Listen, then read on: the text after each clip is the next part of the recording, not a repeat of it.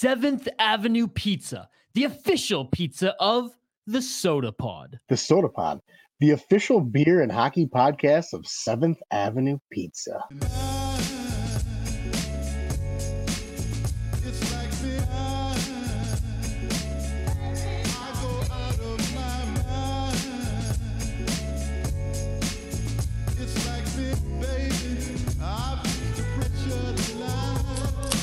From the land of sky blue waters, welcome to the Sota Pod. Isha Droma here alongside the state of Hoppy, and thank you for joining us wherever and whenever you are listening. How's it going, man? Exhausted. Yeah. It's been a long couple days. Friday was with the family, which means large consumption of whiskey. You and I, which I'm sure we'll talk about here in a minute. Uh, I definitely dummied plenty of beers with the awesome VIP pass that that beauty Dylan hooked us up with for the ROKKR event. Um, and then today we went back at it and went and drank some beers while uh, some people watched Formula One. So I'm just exhausted. Are you like now into professional gaming and or F1 after this weekend? F1, very little. Professional gaming, yes, I'm not going to sit here and act like I'm going to watch every single competition, but that shit was electric. Dude, that was awesome. Um, I have to say, I like was looking at when the next Counter Strike major is, and there's the last ever Counter Strike Global Offensive major coming up in Paris because then they're everything's going to go over to Counter Strike 2 which is coming out in the summer. so this is like it's it's I was gonna say, why last ever? well because no one's ever going to play CS:GO right. anymore competitively. All the pros are going to go over to the new one, so they're never going to play this old one. So this is like the last big like professional, I guess major is what they call it. So I was just I was literally like listening to like a little like a little podcast about a guy go go off about how like crazy this is for the sport because usually they'll see usually professional gamers will see like sports dot sports or games sorry die or the new one will come out like Call of Duty. The same game and, wrapped in a different fresher form every like two years kind of like well kind of like but not as extreme as what EA does with the NHL games and you know every single year in NBA with 2K and things like that. But let's be honest like COD has pumped out a lot more games in the last 10 years than Counter Strike, which Counter Strike has done one. It's been Global Offensive in like 12, I think almost 14 years now. So this is just huge for that particular game. But uh, no, it was a great event. I learned so much more about professional gaming than I ever thought I knew. And I thought I knew a little bit. Uh, more than like the average person and it was crazy that like what like shoulder to shoulder 1300 people maybe even like staff and spectators at this event there. Um, what was the theater's name again? Palace Theater. Palace Theater in St. Paul. It was a nice theater, I imagine, for like concerts and whatnot. But for this type of event, it like it was it was the perfect type of venue for what I think uh, ROKKR and the in the group were going for. Yeah, again, I they crushed this event. I didn't really have true expectations going in, but whatever they were were vastly exceeded. It was like not just the display and the production, which they crushed. It was just insane seeing uh, fans of video games like get fucking ripped like hockey fans would. Except I would argue that they one upped us. Like it was like people were losing their shit, and it was awesome. Yeah, no, it was it was electric, as you said. And shout out to uh to our bartender, who was an absolute beauty as Oh, well. Nick, what a hero. We're gonna I've try never and get seen him on too. yeah, I've never, I mean, I have, but recently I haven't had a bartender just so excited to serve and so excited to just like hang out with, with, with, with the crowd, with the event. I mean, he was watching Formula One. We know that when it got a little quiet upstairs, but uh, that's okay. That's okay. We went up and found him. No, shout out to uh, Nick. He's a beauty. It wasn't just that. It's just like once we showed our interest in him, he's like, "Oh yeah, we're doing this. Here we go," and then he just loved us. Yeah. Hell yeah. What a guy! Um, but uh, stay tuned for Wednesday as we'll drop an episode on Wednesday where I'll catch up with Dylan again and we will dive into just his perspective of the, of the event and uh, what's coming up towards the end of the season as the what we learned the Call of Duty season ends in June. So there's one last, I think, smaller event, and then the big major, the big finals.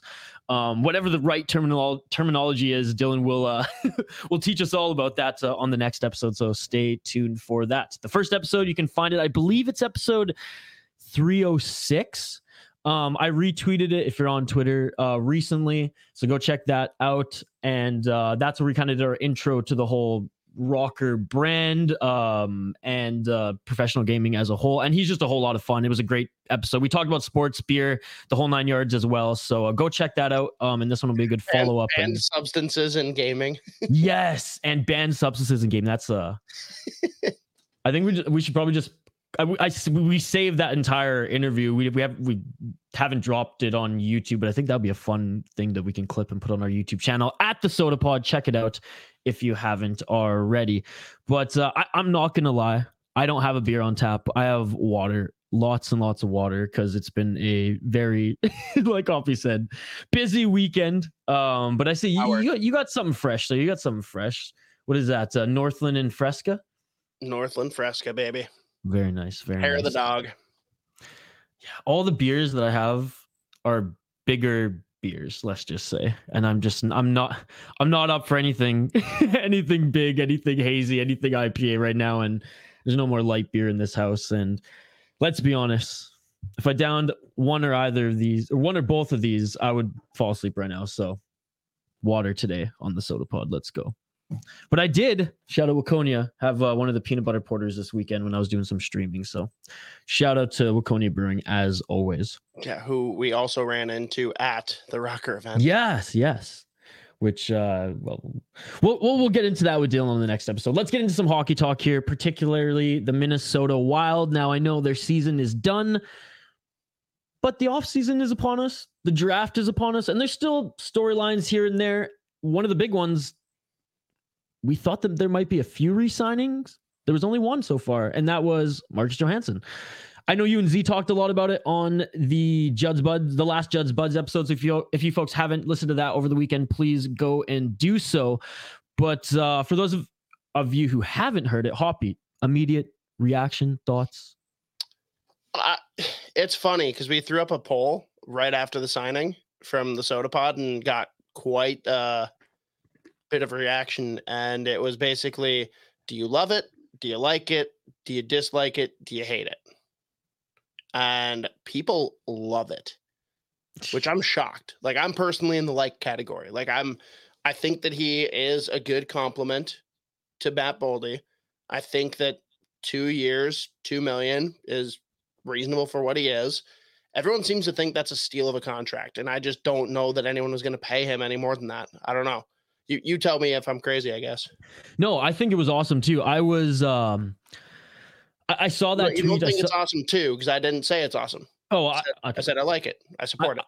I think it's an, I think it's an awesome deal. I 100% support it. We saw how good Boldy played with Johansson down the stretch. We saw that they had chemistry. We saw that they their games complemented each other. Hell, Johansson was kind his game is kind of what Boldy needed to get going and they just fit so well. Now, was that a flash in the pan? We shall see, but I don't think this contract hurts the Minnesota Wild at all because, okay, maybe Boldy and him go through a little bit of a dry spell compared to what we saw at the end of last season.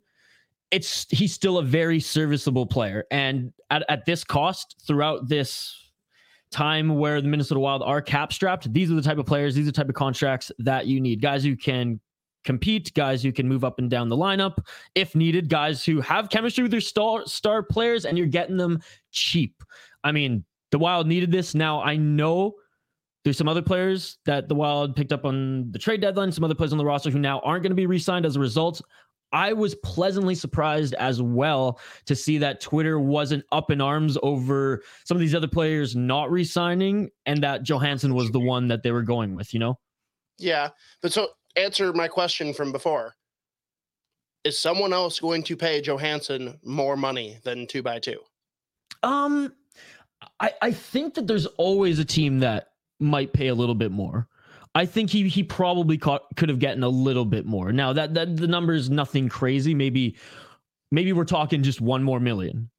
I, I don't know, like per season.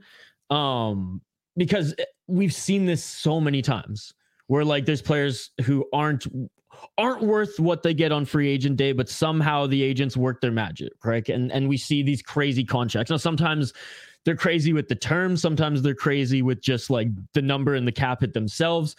With Johansson, I mean, I maybe could have seen him get a three by three on the open market sort of thing. But hey, hmm. All right. two by two, I think that's perfect. And I think that the Wild might have got him at a little bit of a, a discount because they're like, hey, you're going to get points. You're going to play with a young star player and you're going to get playing time here. I, think obviously he enjoys it. He's familiar with Minnesota.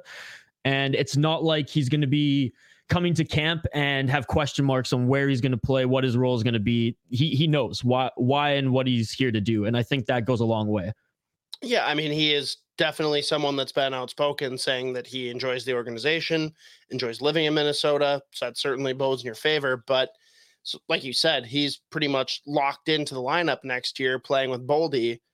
We've pretty much got Zuccarello and Kaprizov locked on the first line, basically rolling back the exact same team.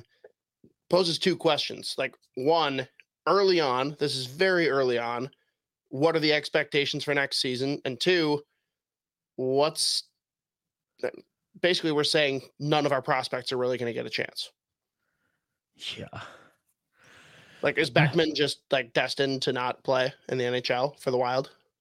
Yeah, and it's unfortunate because it's like it's not like he's done anything wrong. It's just the way that the roster is constructed right now. There's just there's just simply no room, and there's no room to give anybody a chance. It's like if we give a guy a spot, they have to play and Yeah, and, that, and that goes back to my first question. What are the expectations next year? Why does it make sense to give a deal like that to Marcus Johansson when we're really not going to contend? I mean, shit, Bill Guerin came out and said as much this year, like, well, we weren't going to win the Stanley Cup. Like, okay, dude, what's going to change next year when you have the exact same fucking team minus a couple players? So, Well, hopefully, a are you better developmental. off giving guys a chance, Well, uh, or Sure, but also a developmental year for for Boldy, where he doesn't have to just feel like the team hasn't given him anything. The team has given him something now, and I think that's important. Because, like, yeah, sure, it, they could have gone the route that you're saying, and maybe him and Beckman played well together again, and maybe they maybe they become a duo, much like uh, Johansson and Boldy are right now. But maybe not, and I don't think that the Wild are willing to bank on that. No, I, I think you nailed it. I think that's a hundred percent the correct answer. That Matt Boldy getting some level of consistency and seeing if he can produce at the level he's being paid to now that his contract kicks in next year. I think that's a hundred percent the answer, and that's that's more why I posed it because I think there's a lot of people who are probably going to be scratching their head at like why are they rolling back the same thing when it clearly didn't work. Now, this is a perfect segue because there's potentially another contract that I think we, we could we could flip that entire conversation conversation. And as much as I love the player that is Ryan Reaves, that is a contract that maybe maybe the Wild could avoid to do just what we were talking about there. Bring some youth in, bring bring some rookies in, and, and see what they got. Now, on the other hand, Ryan Reaves has brought an element to this team that I think was needed this season because the Jeek line is gone. Greenway's gone. You know, it, the Jeek line, it, it, it was great when we had it. It doesn't exist anymore. That that uh that identity line and that seeped in that that's uh that's uh, that's seeped into the identity of the team last season. It it no longer exists and Reaves kind of filled in that tough role that that players on that line provided last season and it it worked. And he also was a good robber guy in the room. I think that was evident especially like when the wild went through their ups and downs especially and and i think like we we can't highlight this enough especially when kaprizov went down unlikely hero in Ryan Reaves to start scoring goals when Kaprizov uh, was injured, which is crazy to think about. But I mean, seriously, that guy, uh, I think, impacted this team a lot on the ice and off the ice throughout that time. And though I am, I, I will be excited if he's re-signed. He wants term. He wants at least two years, and he's been quoted saying it's just because like my family and kids have moved around so many times in the last few years. I want some sort of like uh, some sort of element um where they can just be comfortable, you know, and not have to think about it. Some stability but at the end of the day, this is the type of player he is. And and like and, and again, I'm I'm not trying to sound like like an asshole here, but like you're this type of player. I know you have a family, but like this is this is your job. Like you gotta you you have to understand that in these last couple years, Reaves, and I know, and we're going back like the last couple years too, but in the last stretch of your career, you are going to be a suitcase, and it's just the way that it is. I think. Um, now again, I'll be thrilled if the Wild do it. I don't think it's the smartest move, just financially here, and given that they maybe need to bring in some of these rookies. However, if they do do it, I don't think it's like the war. I don't think it's the end of the world, like some people on Twitter are making it out to be. If he wants two years here, it's going to be a low cap. It's just like they could use that spot. Yeah, I mean, I'm torn on a couple of things you said there. I do agree that two years for Reaves is just not great. What is No. he, 38, 37? Guy that's already not uh, the most fleet of foot and really is a one dimensional player in what he brings, which weird. Specialists. Um, I thought Guerin was opposed to those, but he keeps playing a bunch of them and just calling out one. He's 36, Uh, by the way. He's 36. Oh, okay, that's not bad. No. I mean, still not good, but uh for me though, you're talking about opening up a roster spot for a young guy. I, I don't want Adam Beckman playing on the fourth line. Like I don't think that's a barrier or a concern. It's more so like the third line is what I'm really intrigued to see how it comes together. I just have no idea how that could potentially look. The only thing that we kind of know right now is that it's gonna be Marcus Foligno. We think Freddie Gaudreau, but who knows? He could end up being the second line center for all we know. But I just I just don't know what's gonna happen there.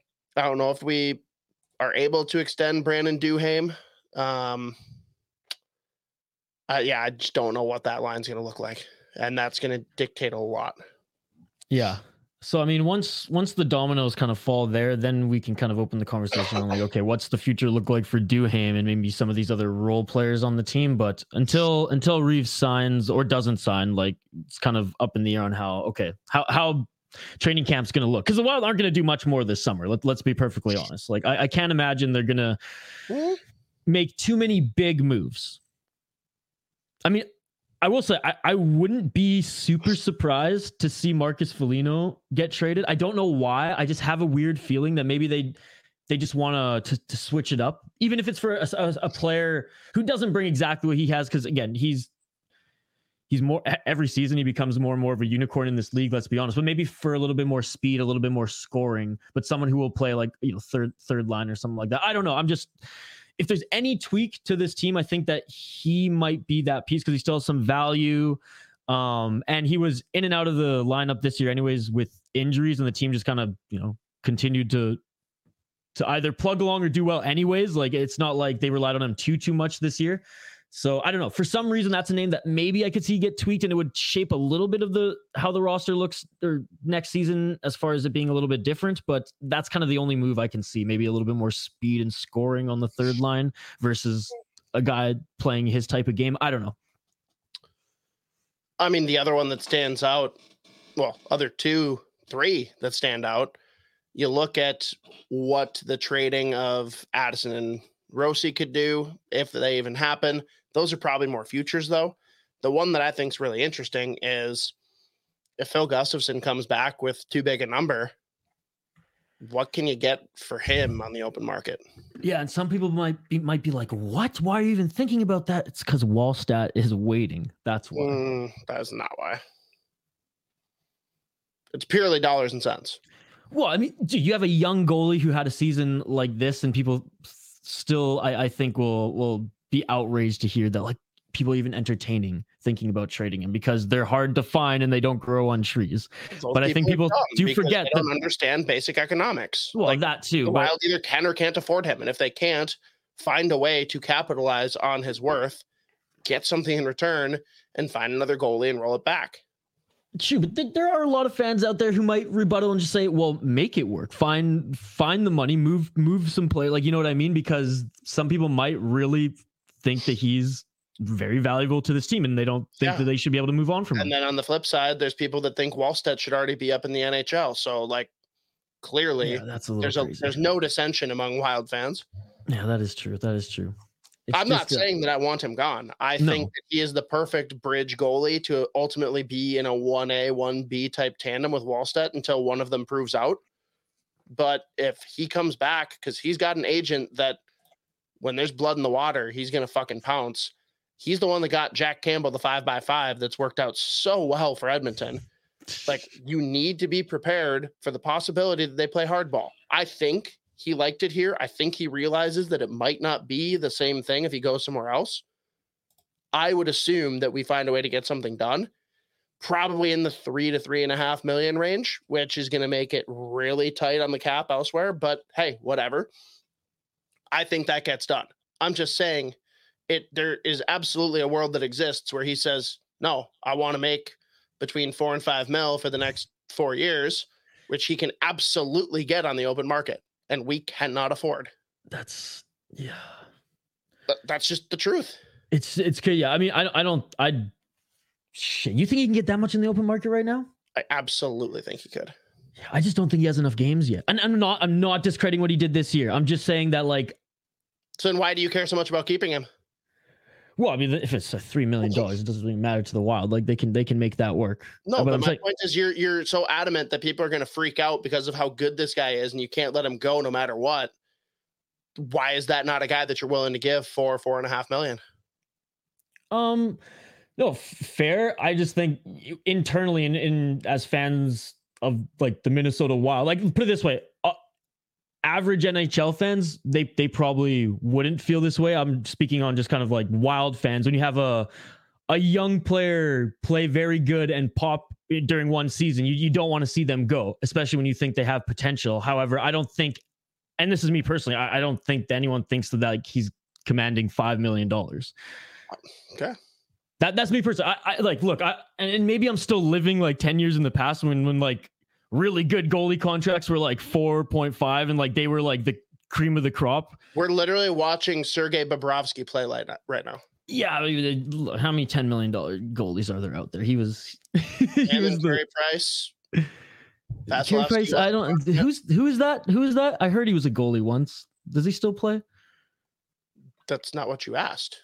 Carey, Carey who? That wasn't the question.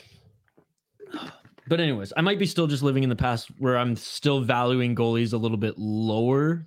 Um, I know there's there's there's ones out there who make a stupid amount, and even Lundqvist towards the end, he made what over seven, I think. But uh, but anyways, but that's what I'm saying. Like, I don't think that this guy Filip Gustavsson, who's played one amazing season, is gonna get you know on the open market two million less than what Lundqvist got right, in his Isha. last deal. Isha, would you rather have Filip Gustavsson or Darcy Kuemper? Um, bu- bu- bu- bu- Gustavsson Oh, okay. because Uh, of his Gustavsson dollar. or Elvis Merzlikins? Uh, Gustavsson. Gustavsson or Philipp Grubauer? Uh, Gustavsson. But my caveat is because I Uh, know Gustavsson's Gustavsson or cheaper than all of them. Because I know I know Gustavsson will be cheaper than all of them. Gustavsson or Jordan Binnington? Gustavsson because I know he's cheaper than all of them. That's not what I asked. I asked pick between the two. Dollars aside, which Okay. would you rather have? Okay, well, dollars aside, it's all the other ones except for Jordan Binting. I'd still rather have Gustavsson than him. You would rather have Philipp Grubauer, Elvis Merzlikins, and Darcy Kuemper than Filip Gustavsson. If we're going numbers aside, yeah, I'm saying dollars aside. You yeah, yeah. either so dollars aside, yeah, or yeah. Co- contract numbers aside, yeah, yeah. But you're fucking batshit crazy. A little bit. I'm just saying the guy's had one season, man. Now it's a promising season, and I want to see him do it again for the Wild. But I, I am not crowning him a goalie who's better than all those goalies who've proven themselves in the National Hockey year after year after year. I don't think he's worth five fucking mil. I don't think anybody on the open market would pay him that much. I didn't say that. I said four to five. Four million is very realistic, and he cannot get that here. Uh, four is like the max I could ever see him get on the open market. I don't. Psycho, You've seen people get pa- overpaid so many times. Not after what? Not after a sample size of his. I'm, I'm like I, I I haven't with the goalie. I, I truly don't think I've seen a goalie play one. will be nominated for the Vezina. What's that? he will be nominated for the Vezina. Fine. He had a good season. I still don't think that sample size. I, I can't be the only person who's who's thinking this right now. Like three million dollars, three point five max with the Wild. I, I'm I'm okay with that. Actually, wait, let me uh hang on. I'll find this right now. We're really Uh, dragging this on. Oh yeah, why not? Um, because you're so adamant about it. Uh let's see if I can find this quick. Okay, so contract projections from Evolving Wild for Filip Gustavsson. Most likely is two years by 3.881 million based on his production. Other options one by 3.56 million, three by 4.555 million, or four by 5.1 million. Tell me that Yeah. there's not a single GM in the NHL that would pay him that money. Yeah, there's a there's quite a few I I reckon who would not pay him that money. Sure, I- rebuilding yeah, team. few that won't. That's not what I asked. I asked, will someone? All it takes is one. Sure, one team who's rebuilding. Sure, like That's sure. the- so, so Wha- you're changing. You're moving the goalposts, dude. I said you said there's no way that he gets that money from anyone. I, I truly don't believe it. I, I don't. Yeah. I really don't. The the first three options there, sure. The last two apps, like the four year and five year deal, absolutely not. There's no Well, fucking way. It's because a lot aren't going to go that route. But Yeah. again, if you want the goalie, that's what it takes. the, first three options are fine. It's under four million. Jack It's Campbell five by five. that, that that's fucking. Tell crazy. me And again, if we're moving, look, if we're moving in that direction, then then I'll I'll re-listen this in two years, and we can we can we can roast me, and I'll eat my words. But as we stand right now, I truly don't think that that the goalie market is like that, and that any general manager would pay this guy f- above four point five million dollars. I really don't. I will never go back and listen to an episode from two years ago. So you Yeah, well, whatever. But uh and again, I'm not trying to discredit the guy. It's just the sample size. I I I have never seen a goalie get that much cash after Kirill this small. Kaprizov got a nine million dollar contract off of one season. Yeah, he's not a goalie, and I still think that's fucking crazy. But uh it worked out. It worked out. I don't know. I Yeah. goalies are a different breed, man. You know this. They're a very different breed. Like we've seen, we've seen goalies like put together a body of work, a la Bryzgalov, then sign the big deal and go sayonara. So like, I, you think I'm gonna trust a goalie who's like hasn't even put the entire body of work together yet in that one season? No, I'm I'm not there yet. I'm not. no, speaking of anomalies, though, Bryzgalov, I miss him. The world misses him. Yes, the universe misses him. But he's somewhere in that humongous big universe. uh, he used to do uh, interviews for the Player Tribune, which were awesome, but I don't I don't know what happened to that. I think it was short lived, but it was a lot of fun while it lasted. Anyways, um, anything else wild related, or should we move on to uh, the NHL playoffs? I think we're good on wild stuff for now. We'll probably do more of a deep dive on some of the stuff in the coming weeks. There's nothing too exciting to discuss yet. No, when we uh when we milk a whole segment talking about Reaves and Gustavsson contract, that's so you know. It's the off season for the Minnesota Wild. Um so uh, a certain clip by Joe uh, Thornton Hop. You know, I know Joe Thornton's retired and we've we've been seeing him uh, with the I don't know if it's just for men or whatever the fuck it is. The beard commercials, those quirky beard uh, beard commercials where he's on the hockey bench looking at the camera. Hi mom with his uh grayless beard now, but also circulating is the clip of him uh what was it? It was scored those those four goals, if I'm not mistaken, with the San Jose Sharks a few years ago, and he had that infamous soundbite, uh, if I'm not mistaken, correct? Oh, the infamous soundbite. It it's just so perfect, and of course, going with the fact of the both four goal games, of course, leading to a loss for either team. But with Joe Pavelski being one of them, it came up pretty quickly for some people that the Joe Thornton quote was necessary. Um, and just back when uh, Tomas Hertl, rookie year, had an unreal game, four goals, and of course the fourth one he embarrassed them going between the legs. Um, people are asking Marleau about whether Hertl was showboating, and Thornton just says, "Shut up." Have you ever played the game? And of course, everyone kind of gets excited now. They're like, oh, he's got something to say. And he said, I'd have my cock out if I scored four goals. I'd have my cock out stroking it. and that video, of course, is not available anywhere on the internet anymore. But I think I have it forever. saved. I have it saved. I'll, I'll clip it in Oh. here if I find it. Oh, you need to. Yes, that's brilliant. I have I a lot. it and- and you know, you know what's funny, Hoppy is I on this computer that I'm recording on right now. I have so many fucking hockey clips saved from the THPN days and the the stick and rink days that like, and I almost cleaned them all out because I'm like, do I really need this? But there's a few that I'm like, I kind of like the the Giroux's pigeon one. I'm like, do I really need this? I probably could find it again. But there's a few I'm like, no, I'm gonna save it just just in case the internet wipes it clean someday. So I'm I'm pretty sure I had that same thought. You've the- got the audio, you need to just throw it in over what I said then. yeah, yeah, I think I do. I mean, the audio was never that good, anyways. I remember, but uh, if I have it, I, I definitely will. I definitely will, Beauty. because it's him in the background. Or like Hertl's being interviewed, he's in the background, stroking it. oh man, but uh, yes, Oh, Joe insane Pavelski. Joe Pavelski. It was it was it, it was the whole team versus Pavelski. Like the Dallas Stars, they were irrelevant. It- that was Pavelski on the ice. Oh my goodness, that was that was incredible. And like the hand, I know we t- I've, we've talked about this before. Especially American hockey fans know this very well. But like this guy's hand eye is on another level, man. Unbelievable, like with ease, his tip-ins. Like it's it's crazy. And every time I see it, I'm like, I, I still can't believe how like you just knew you being Joe Pavelski, he just knew like exactly where to be, and it just looks so natural. And like, I, I never thought I'd see tip goals look like so like fluid. Like he's like he just flows. Like he skates, moves, tip, and it's in. Like it's just like one one quick motion versus like very kind of like choppy waiting and then kind of like you know slashing it in or, or whatever. Right? Him, it's like he gets to the spot, kind of glides, tip in, done. And oh man, and coming off injury, back well, first playoff game in back after injury. I mean, my goodness, it was unbelievable. And then turning the page to the Edmonton Oilers game as well. Draisaitl four goals, wasn't able to win that game, just like the Dallas Stars weren't able to win their game either. I mean, crazy like back to back term of events for uh for both of those teams.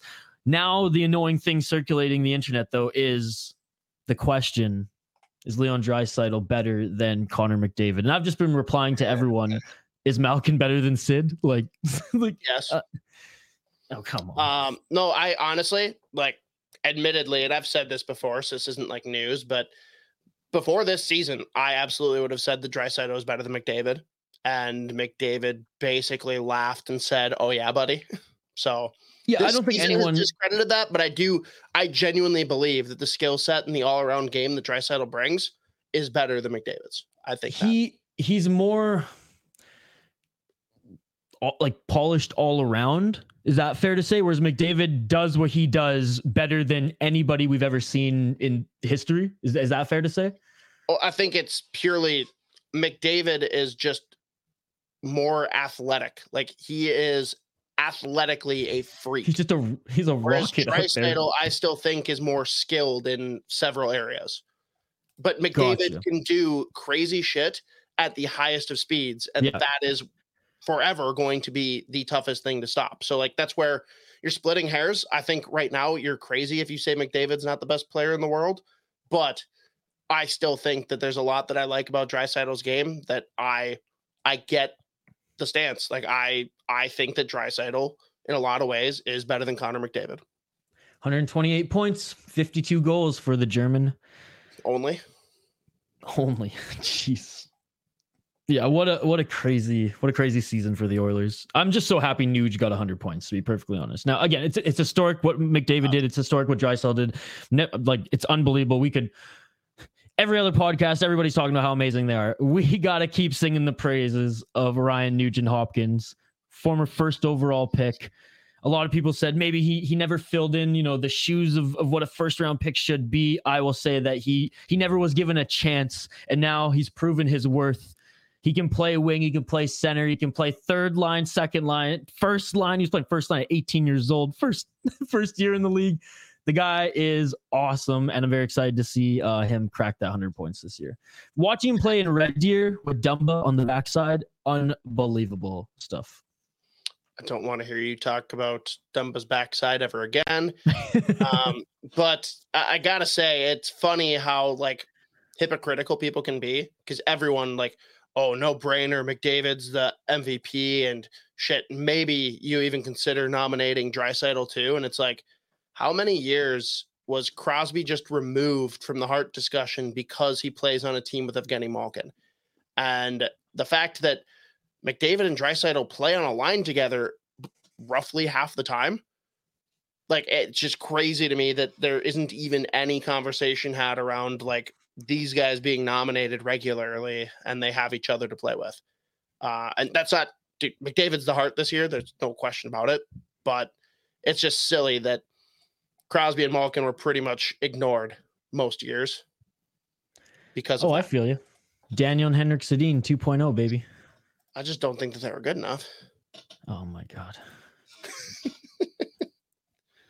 to be the Oh, my MVP of the league? It didn't they one got it one year, one got it the year after, didn't they? I didn't think they both did, but one of them Oh, did yeah, one, one- year, and it was it was deserved. But back to back, years, eh, I think Danny got it first and Hank got it after. Don't quote me on that. Might have been the other way around, but yeah. nope. You have been quoted. Damn it. Um, love me some Sedins. Every now and then, whip out the Kirkland lube, and I just watch like 20 minutes worth of highlights. It's it's the greatest part of my week, month. Sometimes it's been busy this these last few weeks, but I miss them. Anyways, um, in other news, before uh this gets a little out of hand here, Evander Kane Hoppy simply simply put, is a psycho. There's only one Sedin that's ever won the Hart. Sheet. Evander Kane. psycho. Explain. Uh, First, I don't think that needs to be explained at all. I think you could just say that on any given podcast recording, and people would nod, be like, "Yep, Yep. that's right." Yep. Uh, no, this time it's because he went ape shit in so many different uh, moments of the last game between the Edmonton Oilers and the Vegas Golden Knights. Uh, where do we start? Um, I don't even know sequentially which one happened in which order because this is when we were at the ROKKR event, so we didn't even see the game. Um, but let me see here. First, we'll, we can talk about what everyone's seen go viral. Him on the ground, basically still hammering at a guy who's laying down in Kolesar. Uh, gives him several body punches, and people were losing their absolute minds. But what makes it even better with all the Vegas fans absolutely freaking out. I don't know if it was from earlier this year, if it was from last year, but there was literally a video of Kolesar doing the same thing, but worse. Like literally, like him and a guy went to the ground and he reaches around the ref and is still giving headshots, like just being a scumbag. So I'm not saying that it's deserved, but karma's a bitch. Yeah. And then you've got Evander Kane in the interview after the game when they asked about it. He's like, well, sometimes uh, if you fuck around, you got to find out. It's like, all right, dude, you you've got the balls. I can appreciate it. Um, but then there was also him. I, it sure looked to me like he was going for a knee to knee with Pietrangelo and kind of went more thigh to thigh. But I think he was going for the knee to knee. I don't know. I wish it was against someone besides Pietrangelo so I could be mad. But he's a fucking loser too. No, no knee to knee is good. I take that back. Um, but the highlight of all of it, Isha, is there was a picture of some lady giving the bird up Oh, at the yes. glass to Evander Kane. I saw the that. Oilers took it and used it to give the game recap at the end of five to one. And they put the five above Kane's hand as he blew the kiss, and they replaced her middle finger with a one. That's amazing. Just Good, good on the Edmonton Oilers. elite trolling, and I love it. That's awesome. People probably forget, like, oh, that's so that's so disrespectful. No, every time I love it. Please do it. that is amazing. I absolutely love it. Um, I'm just quickly. I, I retweet way too many things. Um, I know I retweeted the Evander Kane picture here, but You do retweet Um, way too many things. yeah, it's too far down the, the line here. But I'll And, explain and, it. and Uh, you don't even do it sporadically. It's like, oh, I'm gonna retweet 20 things within 10 seconds, and then I'll be back in a day. Yeah, it's because I only go on Twitter every now and then. I, I, I admittedly pretty much only go on Twitter if I'm like taking a very long poop or when I have like when I'm on my computer editing stuff because I I maybe go on Twitter like 20, 10 or 20% of the time on mobile. The rest is all computer. So if I'm on Twitter, I'm likely on a computer. So I'm just constantly retweeting shit because I know I'm not I don't know when I'm gonna be back on here actually having some time to just like do the Twitter thing. But anyways. I'm just gonna find all the poop gifts I can. Yeah, there you go. Um another and this is why I thought originally you you brought this up. Obviously, like overlooking just every, everything that was like game related and how much of a psycho he was on the ice and and in his interviews. But pre uh in, in warm up in pre in pre-game skate he was out there shooting pucks. Um i'm pretty sure without a bucket but also with his uh with his sleeves rolled up to his elbow no elbow pads or like shin or arm guards or anything just showing off his his tats showing off his arms there. And obviously with his gloves on and just like like it was nothing. And the broadcast, Biz, Biz Nasty in particular, were just going off. They're like, we, "What is the significance of this? What does this mean? Is this a message? Is this trolling? Is this simply just to get us to talk about it? Is that like what?" And they were just going off about it. And he he stole the show in the warm up just for like just for that little thing. And I mean, that's a little psycho. That's that's a little psychotic as well, Hoppy, because like every now and then, like accidents can happen in warm up. We've seen them. We've seen them in the infamous Taylor Hall incident, right? Where he got stepped on, skated over. Um, you know, there's pucks flying everywhere. I don't know if you want to keep your, you know, your elbows exposed. Your, I don't know. Like, I, I know there's not going to be any slashing going on here with your own team, but uh, anyways, it was that was just another like if we're talking about Evander Kane, that was just like another little note on top of everything going on on the ice his responses to the media. He comes out looking like a psycho in uh, warm-ups as well. Like, what do you think is the significance of that, other than like getting plebs like us to talk about it? I think there must have been some girl that he was hitting up on Instagram that was sitting out in the stands, and he wanted to show her his ink. Plain and simple, like, look at this. I got a sleeve just like Tyler Seguin. What's up, girl? oh man. Watch Tyler Seguin just up it and just like not even like wear his jersey during just exposing some of his abs. I mean, I know they're not like even playing each other, but still. If you got it, flaunt it. Yeah. Everyone says, I mean, there's some that like like Fiala where I can look at and be like, yep, I get it, hundred percent. Like if anything, I'm swooning too. Seguin, I don't get. I don't. What? I mean, clearly you get. It. I, Say, come see. Come are you straight? Yeah, well, I guess so. Unfortunately, I don't know, dude. I'm I'm pretty straight, and I think that he is a beautiful man. Okay, okay. See, come see, come saw for me. That sounded really dirty. I don't know what it meant, but you know what that means? It means uh like a little bit in French.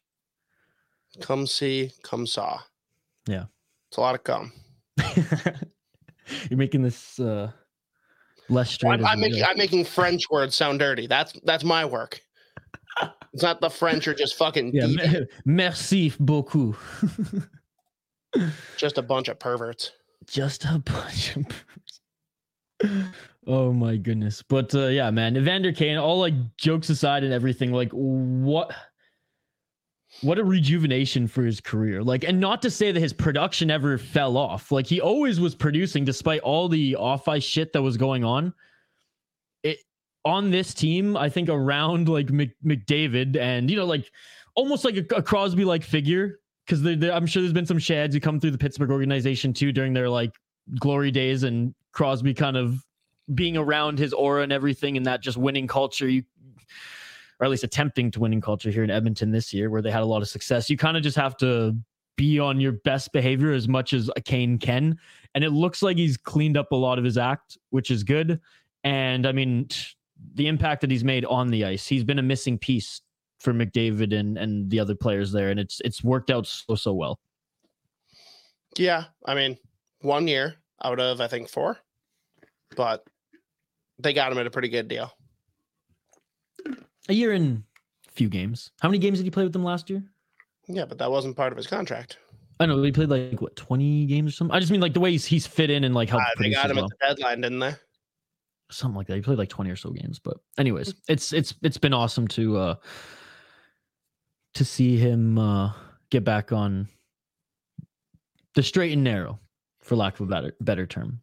Um. Anyways, let's continue on with some some other topics here. Uh, coaches being fired. No surprise. oh, no surprise that Sutter is being let go in Calgary. Um, what a That's a surprise. really Uh, okay. The, I I've been reading a lot about what the players have had to say, and it was not good this year. It was not good. Like I think I think I read there's seven players who asked for a trade, and the reason was we we do not want to play under this coach anymore. So get me the fuck out of here. Um, I'm I'm not disagreeing with the reasoning for being fired. I'm just saying I'm not I, I am kind of surprised given the circumstances around it. They've known all fucking year that these players hated this coach. Like that was pretty evident. You didn't need to have these interviews to realize, oh fuck, they really hate Sutter. Like that that could not have been made more clear by Huberdeau, by Kadri throughout the year, the way he handled the young players. This should not be a newsflash. Then Treliving walks away because they side with Sutter over Treliving. which is crazy. like, okay, I'm out then. See ya. And then to turn around a couple weeks later and be like, oh yeah, we changed our mind. You suck. Peace. By the way, your new contract hasn't even kicked in yet, so here's eight mil. Yeah, how are fun. you? Um, I, I think it might, and people might roll their eyes at this. It might even just be a simple case as like those above Treliving didn't realize how bad it was with the players. And at the end of the day, if your players, your your product is are, are not going to perform because of this problem, whether you sided sided with him in the recent past or not, like you gotta let him go. Even even just for the fact that like sending a message to the players, like, hey, we we understand. Like, yeah, it wasn't a good look with the GM, but you know, the GM's time had come anyways. I think he shit, man. Treliving, I got nothing re- but respect for what he did with that franchise. I mean, he kind of put them through two rebuilds. They both he he he iced two very good teams, two like waves of good teams in his time with the Calgary Flames. He drafted well, like nothing nothing but respect for him. I think he'll if he wants, he'll find another he'll find another uh, GM gig or some sort of management gig in, in the league uh, again. But I, I ultimately uh, I think this was a message to the players from up up above, being like, okay, yeah, we fucked up. We we hear you. Changes are going to be made. Yeah, that also means this year shit goes sideways. It's on the players now. Yeah, Uh, and hey, hey, oh, fair enough. I, I think that's fair. like these are good players. Don't get me wrong, and you know there there there always can be mulligan seasons with good teams. We've seen it. Shit, we've seen it with the Tampa Bay Lightning. Even we've seen it. Seen it with all, all all these teams. There's years where some usually they make the playoffs, but it's like it's they make the playoffs, and you know, like I mean, the Capitals are a good example. Where and they didn't even make they, they didn't even make the playoffs this year. But there's been years where like okay, they snuck into the playoffs. We knew they weren't going to do anything, but they were still like a good team and they and you know a year later a piece or two added removed they're right back in it i think the flames will be fine i think that they have a very good team um, this year there were a lot of changes obviously the whole coaching issue um, maybe some of the injection of youth and some of these new players will help i think Huberdeau i mean he's only going to do better than what he did this year um, will he ever be a 100 point player again I, I don't think so I never thought like he like kind of really was without the line mates that he had with him in Florida. I always You thought that he was like a, line mates that he had with him. well, his line mates in Florida that he played with him that he played with. You know who he played with?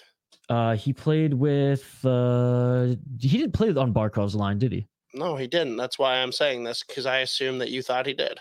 No, um, I forget off the top of my head who played, but the line was buzzing uh last season. Or not Yeah, last, the he was- season before. He was the motor that made the line buzz. Yeah. Um, but it it it, it didn't work this year. Again, I don't think he's going to be a hundred points. I think he's always going to be, or he is a like seventy-five to eighty-five point player, and that's that's a that's a very good player. Um, and I I think uh, I think he'll bounce back. It's just crazy that like, uh, correct me if I'm wrong. I heard that he had the biggest regression of points ever seen in NHL history in Oh, one season because he like he went no from like idea. I hundred to like what fifty something, right? I would have to fact check that. I have no idea what the biggest fall is. Okay. But anyways, I I I, I think Kyle's cousin Tim said that, and I, I don't know if it's actual fact or not, but like he's a very passionate hockey and Flames fan. So I was like, holy shit! I mean, yeah, that is a huge drop off, which is crazy. But uh no, I, I think the Flames will. Th- They'll be okay. They'll get back on the saddle. They're gonna rip down the Saddle Dome. They're gonna build a new arena that was finally um approved. So Hopefully, in four years, they got a new arena down there at the Stampede grounds. I think they're going to keep it at the Stampede grounds. I know a lot of fucking Calgarians are like, oh, we want the Saddle Dome. It's iconic. The Saddle Dome fucking sucks. It sucks for concerts. It looks so stupid. Knock that bitch down. Anyways, I just love how fans are like, oh, how could Calgary trade Matthew Tkachuk? Look at him. Like, because he fucking said he wasn't resigning. Like, I, Yeah. I don't know what more people need to hear. no, of course. I I, I tell Kyle that all the time. um, now on Gallant, do you think he was deservingly let go? I mean, I, he's such a good coach, and he seems to like just bounce around every every couple years. It's it, it- it's a new team, and it, a lot of people paint it in that like his um his word gets stale really quickly. Yet the players always seem to say nothing but good things about him. So is it just like the systems get stale, or do you think that some of the players aren't the biggest fan of him either? He always seems so like like I'm a fan of him, right? Like kind of like how we are to Boudreau, but maybe there's some players who don't like Boudreau. I, I don't know. What what are your thoughts on the whole Gallant situation, his career and this season? His career is weird as fuck, to be completely honest. We went from him being very unjustly released from Florida, torching it with Vegas, being fired under the weirdest circumstances there because expectations got too high too quick, gets replaced by the man who beat him and got him fired. Like just a wild fucking ride there. Um, New York, I don't think it's a matter of like message stale or players don't like him. I think it's as simple as losing in the first round was not acceptable for the New York Rangers this year. They go out and add Panarin, or sorry, not Panarin, Tarasenko, Kane, add some help on the blue line. Like this was a team that they thought was primed for a cup run. They lost in the first round to a largely inexperienced New Jersey Devils team. And it's not even that they lost, it's look at the way they lost. Like the games that they didn't win, they were fucking lost puppies out there. The games they won, they torched, right? But aside from the first two games, which you can argue you kind of caught the Devils when their inexperience shows early in the series, and after that, they had one game where they looked good. That's not okay for that squad. So whether it's the coach or something else, something had to be done. Maybe he's just a scapegoat. Maybe there's more behind the scenes. I don't know. But all I can say is I'm so fucking happy the Rangers did not win. Yes. It makes me so happy. yeah. It was. Uh, I have to say, I wasn't rooting for them in that series. I'm really curious to see what happens with Kane now Yeah, yeah. He's uh he's free. he sure isn't going to be there. And he's No. been very clear he's not going back to Chicago. Although I wonder if them getting Bedard could change that. That that could that could change a lot of things. I really hope they don't get fucking Bedard, dude. If Chicago or Philly gets him, I will break things. Philly, I think Philly, I'm gonna have fun with if they get him. So I kind of Shut your dirt. Okay. I'm- I, I hope the Edmonton Oilers or the Toronto Maple Leafs get him. this it's impossible. No, it's not. Trades It's happen all the time. Very, very, very, very, very unlikely. Mm. But uh again, Philly, I'm indifferent. My only excitement on that front is that I can poke the bear that is you. If that There's happens. no bear to poke if Bedard's there. Like he's doing all the poking. It's that Philly fans are scumbags and they do not deserve a player like Bedard. yeah, but the, Philly players, they they they, they need some they need Columbus some or Phoenix. San and I'm going to call them Phoenix until the end of time. San Jose, let's go, baby. I called it at the beginning of the season. I have a feeling it's just gonna happen. Oh, that's what you want or that's what you're calling? Uh, a- little bit of both. I think I've, I've like I've called it all year that now that I now I want it, and I think a he'll look damn good in teal. B I got some friends down in you know who cover the Sharks and who are Sharks I've got some friends. Humble Who, brag. uh, who who I just think you know, like like shadow you know shadow Nick Floor like I know he's just gonna be Yeah. To the moon and I can't like we'll have to bring him on the show I, I don't think he'd podcast anymore but like I've been keeping in touch with him like I know I know he'll want to talk to the boys when that happens. And I just feel like that market, it would be so much fun to have him at, be a shark. Like it just it'd be awesome. I, I, I have no love I love I love superstars who play for the Sharks. I've always loved Marleau. I always loved Thornton. Like uh, Brent Burns when he was there. Karlsson. I mean, he's short lived, but I mean, it's cool to see what he's doing there. Like Disrespect. Um, I used to love pickles. That is Vlasic, but uh, goddamn, goddamn, what a sad story that has become. That age Uh, well.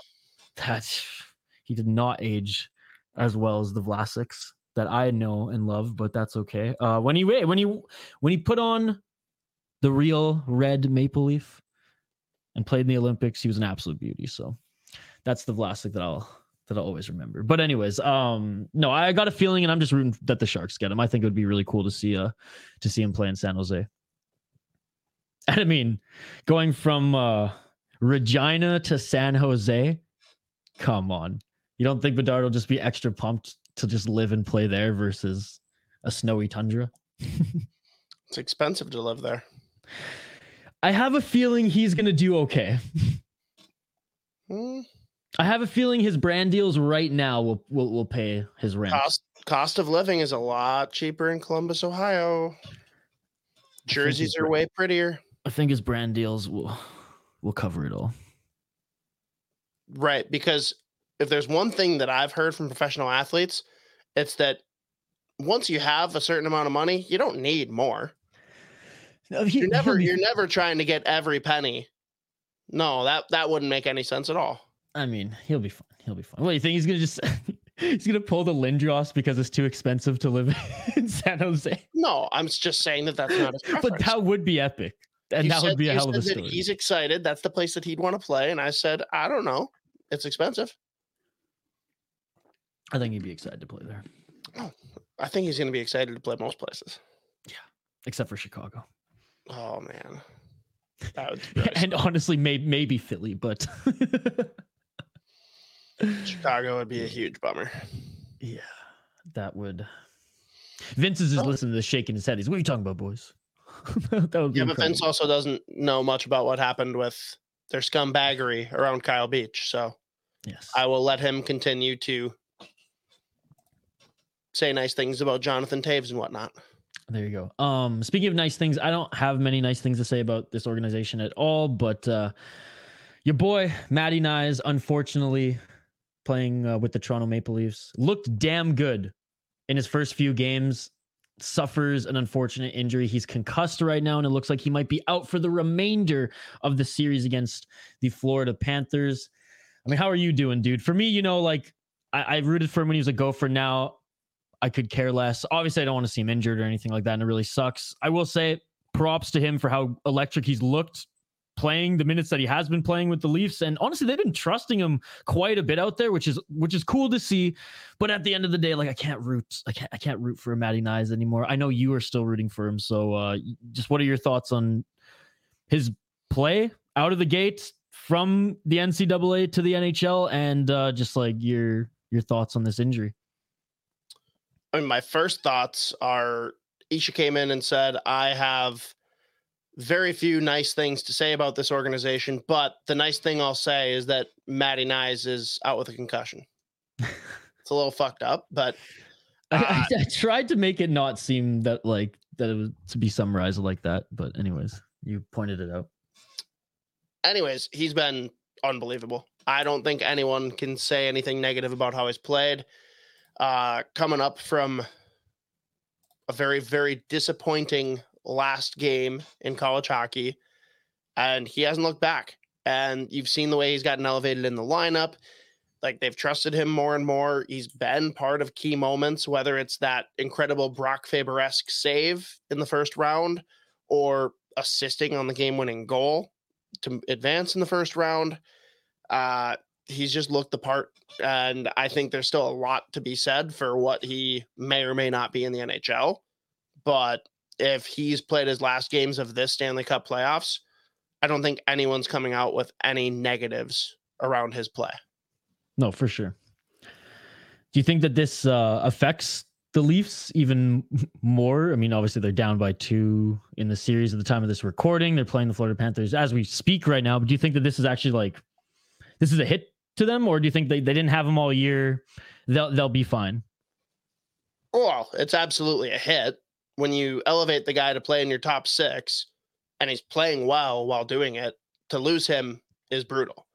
But to your point, they definitely have guys to fill those holes. It's just, yeah, f- it's kind of a no brainer that yeah, it definitely hurts them to lose a guy that's playing in their top six. But they'll adapt okay, you think? As much as they can down by two in the series. it's I mean, let's put it this way. They didn't lose Auston Matthews, right? Yeah. Even though yeah. he did take a really bad shot to the arm. So maybe he's not playing. that would oh, be man. that would be a considerable blow. Which yes. uh, Z got pretty heated on uh, the last episode of Judd's Buds, basically about how everyone assumes that Auston Matthews has zero defensive ability, and he's like he's actually like one of the best defensive centers in the league. He just doesn't ever really display it. Like you're not going to play him on the penalty kill. Like yeah, go fucking block some shots, Matthews. Uh, yeah, yeah but he actually spoke really highly of Matthews' all around game. Yeah, I just brought up the JFresh uh, like card here, and yeah, everything defensively is incredibly high, fucking eighty percent and up. Damn. Yeah. So I mean, it, again, I don't. I'm not a huge fancy stats guy. I appreciate what JFresh does because it makes it easy to read and easy to understand. Um, I mean, Evolving Wild, I love them, but I have a hard time sometimes understanding everything they talk about because they're just miles smarter than the rest of us humans.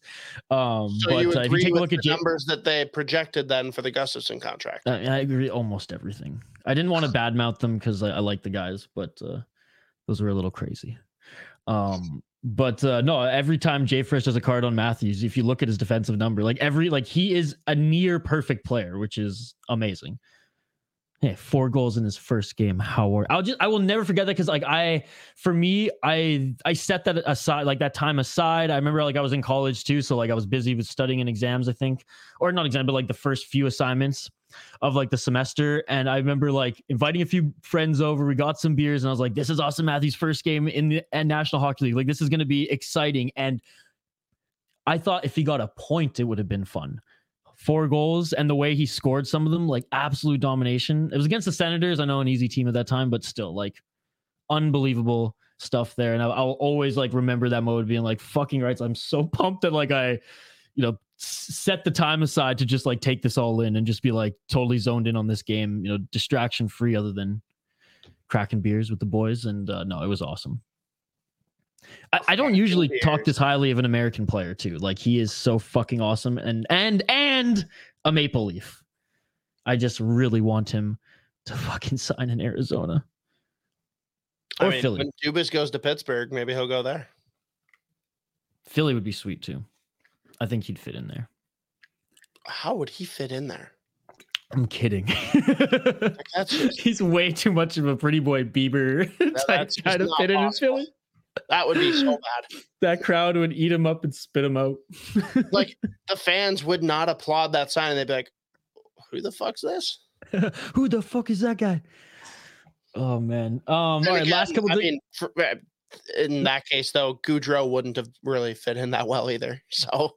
Yeah, that's true. But I mean, he's he's one of the people, so it's it's a little different. He's like their little cousin. He's Isn't Jersey. he from Philadelphia? No, he's from New Jersey. My my apologies. From New Jersey. That's right. That's right. I'm trying to think. Are there any like notable Philly Philly guys? None. They don't exist. That's so funny. oh man. All right. Last last couple things let's get into. Or last topic we'll get into. Um the first wave of uh nominations for the NHL awards have come out. Let's uh let's talk about them. Calder. Not a lot Not a lot to get into here because there weren't really, you know, star rookie standouts that like we've seen in, in the last few years. Like we've been spoiled, ladies and gentlemen. But uh, Beniers, Owen Power, Stuart Skinner. I mean, Matty Beniers, he's with the Kraken. They're in the playoffs. He got the most points. I know he's the the forward, but like I think you have to give it to Matty Beniers. Like the other two were good, not great. He was better than good, not necessarily great, but his team's in the playoffs and he's an impact player night in and night out. He still has a lot to learn. He still has a lot to to to work on to become a super, potentially a superstar player. And that's not to say that I don't think Owen Power is like going to is not going to be that in a couple years as well. Usually defenseman it takes it takes a little bit longer, but it, out of these three guys, man, I mean, I, I, don't know how much more of a case I have to make. Like it, it's Matty Beniers, right? Uh, my opinion or what I'd bet on. Um, give me both. Give me both. Uh, my money's that Beniers will win it. I would not pick him. Oh, okay. Uh, I think uh, when you look at the actual body of the regular season, it's hard to not go to Stuart Skinner. I know with what we've seen in the playoffs, like there's been reasons to be concerned. Well, that doesn't factor in. no, of course. Um, that's not to discredit Matty Beniers. Like I think all three of these guys, all different positions, are all like very, very qualified. Like I think Owen Power is going to be a freak, and I think he He's had a good so good. rookie season. But did was there enough there? I don't know. Um, but for me, my Calder pick didn't even get nominated. So Who was that? I agree with Pete DeBoer and being upset that Wyatt Johnston was not nominated. I Oh, think interesting. He had an unreal season. I don't think anyone really gives him credit because of how much of the spotlight that first line stole. I think he had a phenomenal year and should have been among the nominees, but he's not. So we move on. Beniers will win it. I remember you brought him up like earlier this season. Um. Oh yeah, forty-one points, twenty-four goals. Fucking rights, dude. And the Mm. minutes that he was playing and the metrics he put up too, like I know you said you're not a fancy stats guy, but like he looked the part on film and on a spreadsheet. So again, it's not like it's an egregious omission, but I would have had him in that group. Yeah, you know what? Me too, because I've been watching more and more Dallas Stars games, obviously because of the playoffs. And again, you can't give this award out because of the playoffs, but he has looked like he's he doesn't look like a rookie at all. Well, and what's crazy is he's looked the part in the playoffs without scoring. Like he hasn't been putting points up, but when you look at like scoring chances generated, he's up there. So whatever. Um moving on. Honorary nomination for our boy Calen Addison, who would have been there if he played a whole season. Yeah, if if He only he didn't he hurt Dean's feelings. He would have 100% been there if he played a whole season, which is uh there you go. You've not only the Wild uh, deprive him of half a of a developmental season, they also deprived him of a potential Calder trophy. So there you go. Disappointing stuff. respect it. Disappointing stuff. I hope whatever team he goes to, and like when they play the Wild for the first time next season, that like on and this is like one of the only times I'll root against the Wild. I just hope they get torched against whatever team signs him or he. Or, no, sorry, I don't even care if. I don't care if they lose. I just hope that he puts up crazy points. No, I'm I just don't I'm. I'm that evil. Like I hope they lose that game, and I hope they get fucking torched. depends on where he goes. Doesn't matter. Uh, unless it's Toronto, then fuck you, Addison. You can't say it doesn't matter. if it's Toronto, then fuck you, Addison. right. If it's Philly or Chicago, fuck you. I don't see why either team would do that. So I'm less bullish. not a concern. Um, Selke, Patrice Bergeron, Nico Hischier, Mitch Marner. I, mean, I only heard the first name. Patrice Bergeron's running away with this one. I don't know about running away. I think Nico Hischier is a guy that's been talked about a lot this year. I mean, he's Jeff Merrick's absolute crush. Yeah. Uh, I think he's been every bit like in a normal year, he is running away with the Selke this year. But because of the season that the Bruins had, because of the narrative that's going to go around it, because he came back for cheap, went on this run, and is possibly retiring after this, he's getting it. So there's not much of a discussion to be had. From a wild perspective, how how high on the list was Ek again? Do you think? Because I know he was pretty high last year as well. Um, there's a lot of guys out there, man. Like, no, I know, I know. no, I'm just like to kind of talk through it, like guys that aren't on this list. We got two in LA that are freaks. We got Kopitar and know. uh Danault. So. Um trying to think through. Like I would say I don't think he's top five. I'd be shocked if he's not top ten. okay. Maybe if he had also a, a full s- season as well. He might be top five. I'm just saying I would bet on him being in the six to ten range. Yeah. No, fair. I I I, I would say that I, I agree. I just wanted to throw it in there from a wild perspective because he is that good, and I, and I do think I do think before it's all said and done, he he will he, he he'll probably win it. I'll say that. I'll say that now. Futures bet he's he's gonna win it in his career, especially. at least once when the Wild put together like the team that we see the success from. Knock on wood, a Stanley Cup, but you know what I mean. Like past the cap years, he he's locked up anyway, so we're like he's gonna be with the club, and I think that if and when they reach that next level, when they have the money to actually build a competitive Stanley Cup, you know, winning team, that that Ek will be like will be like the Bergeron of that team. And I mean, he is already, but like he will be that that just so much more, so much better. I absolutely love watching that, watching him, and now now that like the Wild fans just don't even talk about Brock Boeser anymore when you bring up Ek's name, it's awesome. When they're like, no, we we picked the, we think we picked the right guy. We're good. oh man, for the first three years, whew. Well, until this summer when it's like, well, how can we increase goal scoring? Oh, hey, Brock Boeser. Oh, God. Yeah, if we're if we're arguing over you know goal like sh- shaving dollars off the goalie contract next year, I don't think we're bringing in a top six scorer like Brock Boeser. But anyways, um, didn't Johansson score more goals than him this year? Anyways, Heyo. Ayo. Um, Norris, Adam Fox, Erik Karlsson, Cale Makar. This one's interesting. This one's interesting because and and it's just funny because I the right answer is Erik Karlsson, but usually, usually, and and I go to bat for for this more more often than than none.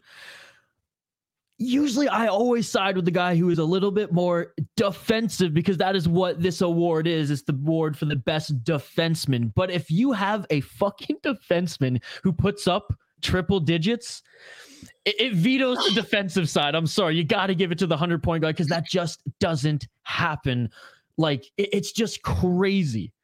It, it's unicorn stuff, right? And Erik Karlsson puts up a hundred, 103 points or something like that. It was it was over hundred. It was it was over the oh man it, it was it was unbel- it was such an unbelievable season. And all season while we were doing the podcast we are always like is he gonna do it? Is he gonna do it? He's getting close. Hopefully he doesn't get injured.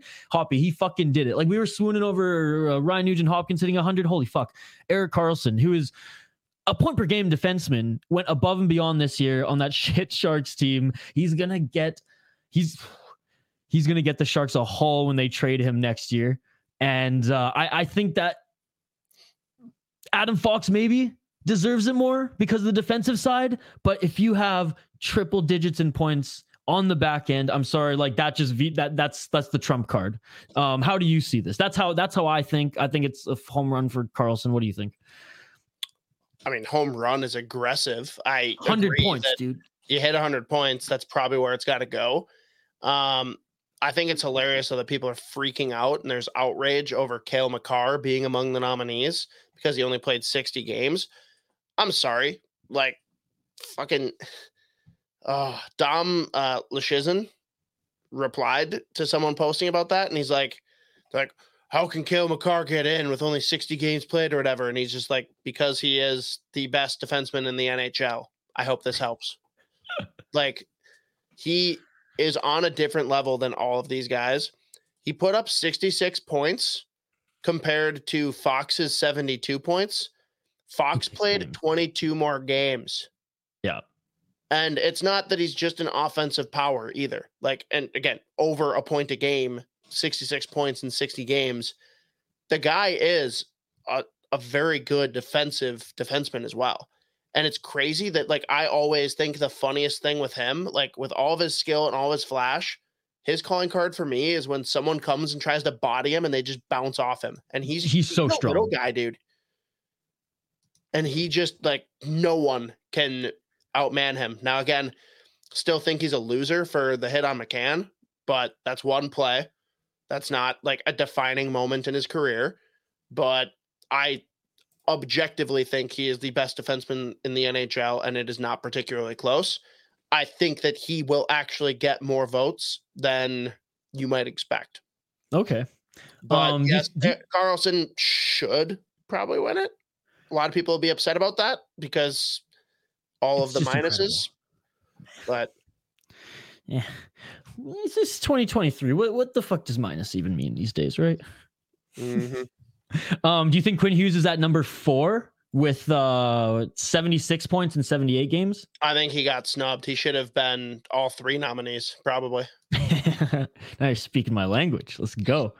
Uh, but no, do do you think he's knocking on that door with with those three guys? Like, what a season he had. Obviously, the first, uh, the the fastest NHL defenseman to, to 200 points. That's a great season. The he almost set set another record, which you were really excited about, which was uh, oh, what was it? Most uh, assists without scoring your first Yeah. goal. which he broke our hearts there. Seven goals on the season, by the way. I mean, he went on a crazy stretch where he didn't score at all, but he, you know, not not quite his career high of eight, but you know, just behind it there. But no, I think he, I think he's probably knocking on the door as well there with how bad Vancouver was defensively this year, with how. with how like he had to really think okay i have to at times make the right play and break out because our goalie can't bail us out right now because demko was gone a good chunk of the season I do think he took a step forward defensively, but he's again defensively he's not he's not in the he's not in the same stratosphere as uh, as a Makar or Fox. Skating though, I will say, like skating, I still think he's the best skater in, in the NHL. Like not north south McDavid style, but just like all around. I, I think I think he he he's so good in every area, and that's why I love watching him. Like I will I will always you know. I will always smile, cheek, you know, that big cheeky smile and say that he's the best defenseman. He's better than Cale Makar, blah, blah, blah. I love the Canucks and I love that that player. But I, I will always go back to this and say that when I first saw him skate, when I watch him skate now, I am always so impressed. And he bring like he brings me to my feet. Like sometimes I just stand up and go, Oh my God, like I can't believe he he did that because it's that unique.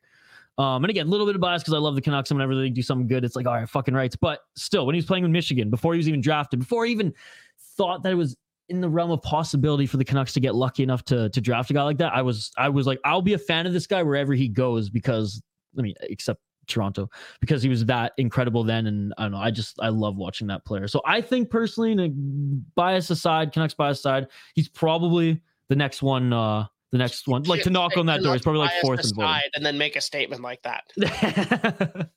Uh, I mean, the the correct answer, honestly, because you called it right. Like he's still got a ways to go defensively.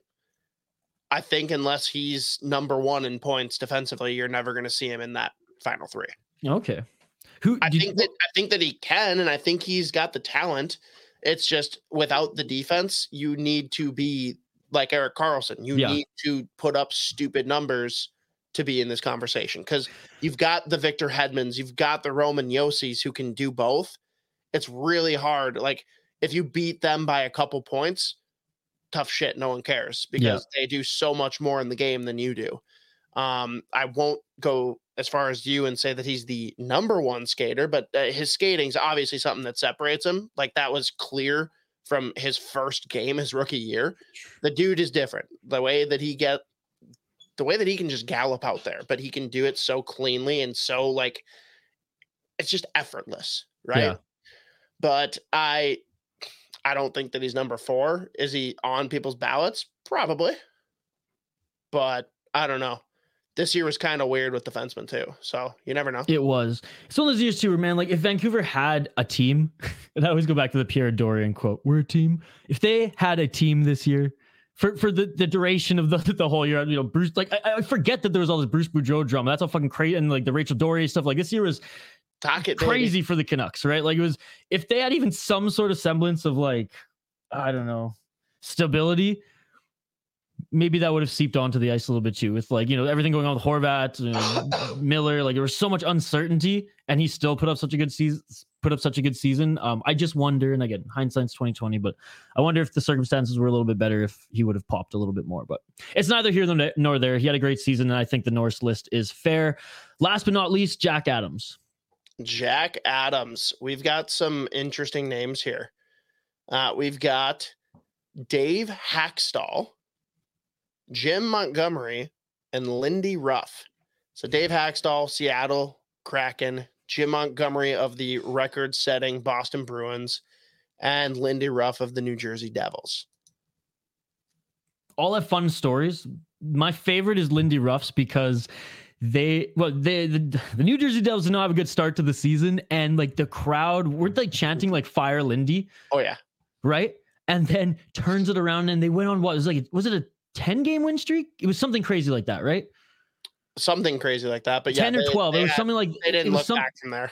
And yeah, exactly. And the new, and then I remember at the end of the win streak, they were like, "We're sorry, Lindy, or we love you, Lindy," and like the crowd, it totally changed. And um, I've always liked Lindy Ruff personally. Um, Dallas Stars, Buffalo Sabres. I mean, he's been around for a while. He's old school, but he still can get players to to get fired up and and and and play for him. Like I don't think he gets stale as quickly as some of the older um coaches in the league right now. And uh, so he has a cool story behind him. What what the Devils did this year was great. Everyone knew that they would be good. I don't think anyone thought that they would be this good. Um, so again, good story. Do I I think don't, he? I don't know that everyone thought they would be good. uh, You eh. you go back to us picking at the beginning of the year how each division was going to lay out. well, 'cause- but again, the caveat: the East is so stacked. them- I don't think anyone had them in the top five. I think I think the caveat was, and we all brought that up in our conversations, was like the East is so stacked. We, we can't put them above these teams, but they'll still they'll still be a good team. I I, feel No, like that's and- and what we we. did say that, but still, like n- no one thought they would be good, right? Like This good, yeah. No, it- it's just different. No, yes, yeah, they they exceeded our expectations. Everyone's expectations, one hundred percent. Um, so good story with Lindy Ruff there. Montgomery, I mean, shit, man, hit like everything that like he has um dealt with off the ice, being able to come back into the into the National Hockey League, coaching at the highest level, and do what he did with the the Boston Bruins. Unbelievable, historic season. I honestly don't. I don't know how you don't give it to him. Hakstol, I mean, yeah, okay, good story there too. The Kraken making the playoff, fine. It was the fucking West, dude. Like, what I if the Canucks made the playoffs? I mean, Canucks are a bad example, but like, if you know one of the other Western teams we missed, like, you're gonna give the, you gonna give Coach of the Year to them too? No, like, fuck that. Like, uh, credit what Hakstol did and what the team has did to sneak into the playoffs, but no, it has to go to Montgomery and the Boston Bruins. Like, they, they, it's a, it was a historic season.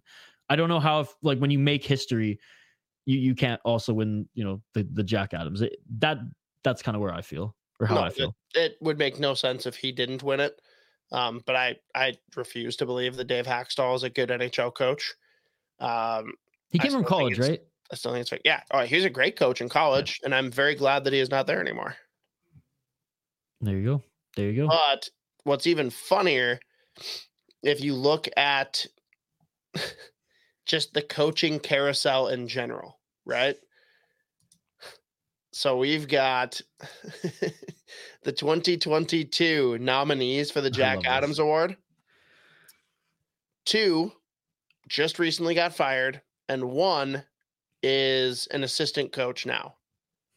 We got Darryl Sutter of the Calgary Flames. We've got Gerard Gallant of the New York Rangers. And we've got Andrew Brunette of the Florida Panthers, who is now, of course, the assistant with New Jersey, which I, love think that. is interesting too, because people want to say that Lindy's doing a good job. People want to say that Brunette's having a good year. Like, I'm kind of curious who it is and what the dynamic actually is. Right. Maybe it's one of those cases where just like you need you need both those pieces for it to work. Well, you really wonder too, because I think he's had a, a large hand on the forward group. I don't know who makes like schematic changes. Like the Devils have made adjustments this year. And my biggest fear with anyone that wants to bring Andrew Brunette in as their coach is he's Dean Evason, right? He does not make changes. There are no mm-hmm. adjustments. He'll come up with a great game plan. He'll have his forwards ready to go. And if that doesn't work, tough shit. Maybe we'll win next game. Like, I hope he's learned that lesson and maybe he can still be a quality NHL head coach. But if he's not the one that's making those adjustments, I would stay far away, people. There you go. I always love seeing the the coaches carousel, and there's always one. There's always one who is nominated and who like is either on the hot seat or or who was fired after the next season. So, so there you go. Two of them this year. Um, that's it for the episode. So much for a, a short episode. We've jumped on here. We're like, yeah, I mean, there's not a lot to talk about for the Wild, but uh, th- there's actually a lot to to chew on as far as NHL uh, news. Um, draft coming up. Um, you guys uh, listening to this this morning. If you're listening to this on your drive to work or driving home from work, you should also join us on YouTube later today because Hoppy. Why is that? We will be doing a live stream of the NHL draft lottery. Uh, Spoke Z going to be running the whole show. I'll be there making sure that things are operating, but Otherwise, it's going to be going through uh, obviously instant reaction to which teams rise and fall, and even talking through the first.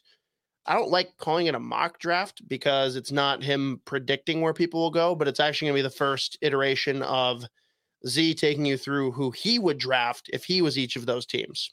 So definitely tune in, crack a beer with us, stop, have some fun because you know that whatever they're playing on the TV is going to be just miserable.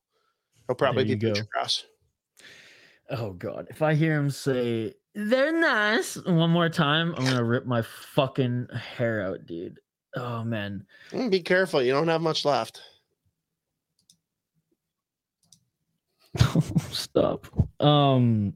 By the way, I can't believe. Uh, actually, I I can't believe, but I kind of can believe that PK Subban, uh, d- you know, wasn't canceled after his comment uh, a few days ago. We'll just leave it at that. Yeah, we'll just leave it at that.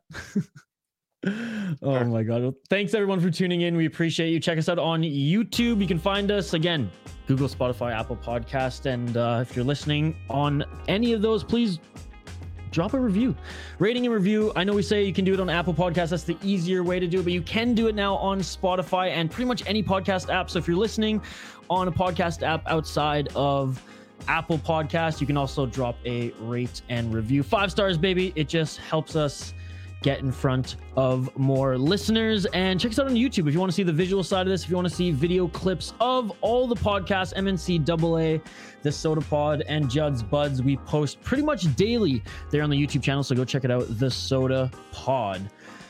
That's it for this week. Hoppy and I, I will be back Wednesday to uh, basically recap the great ROKKR event that we went with our friend Dylan. Go check out the last podcast, the episode we did with him, episode 306. I will see you guys on Wednesday.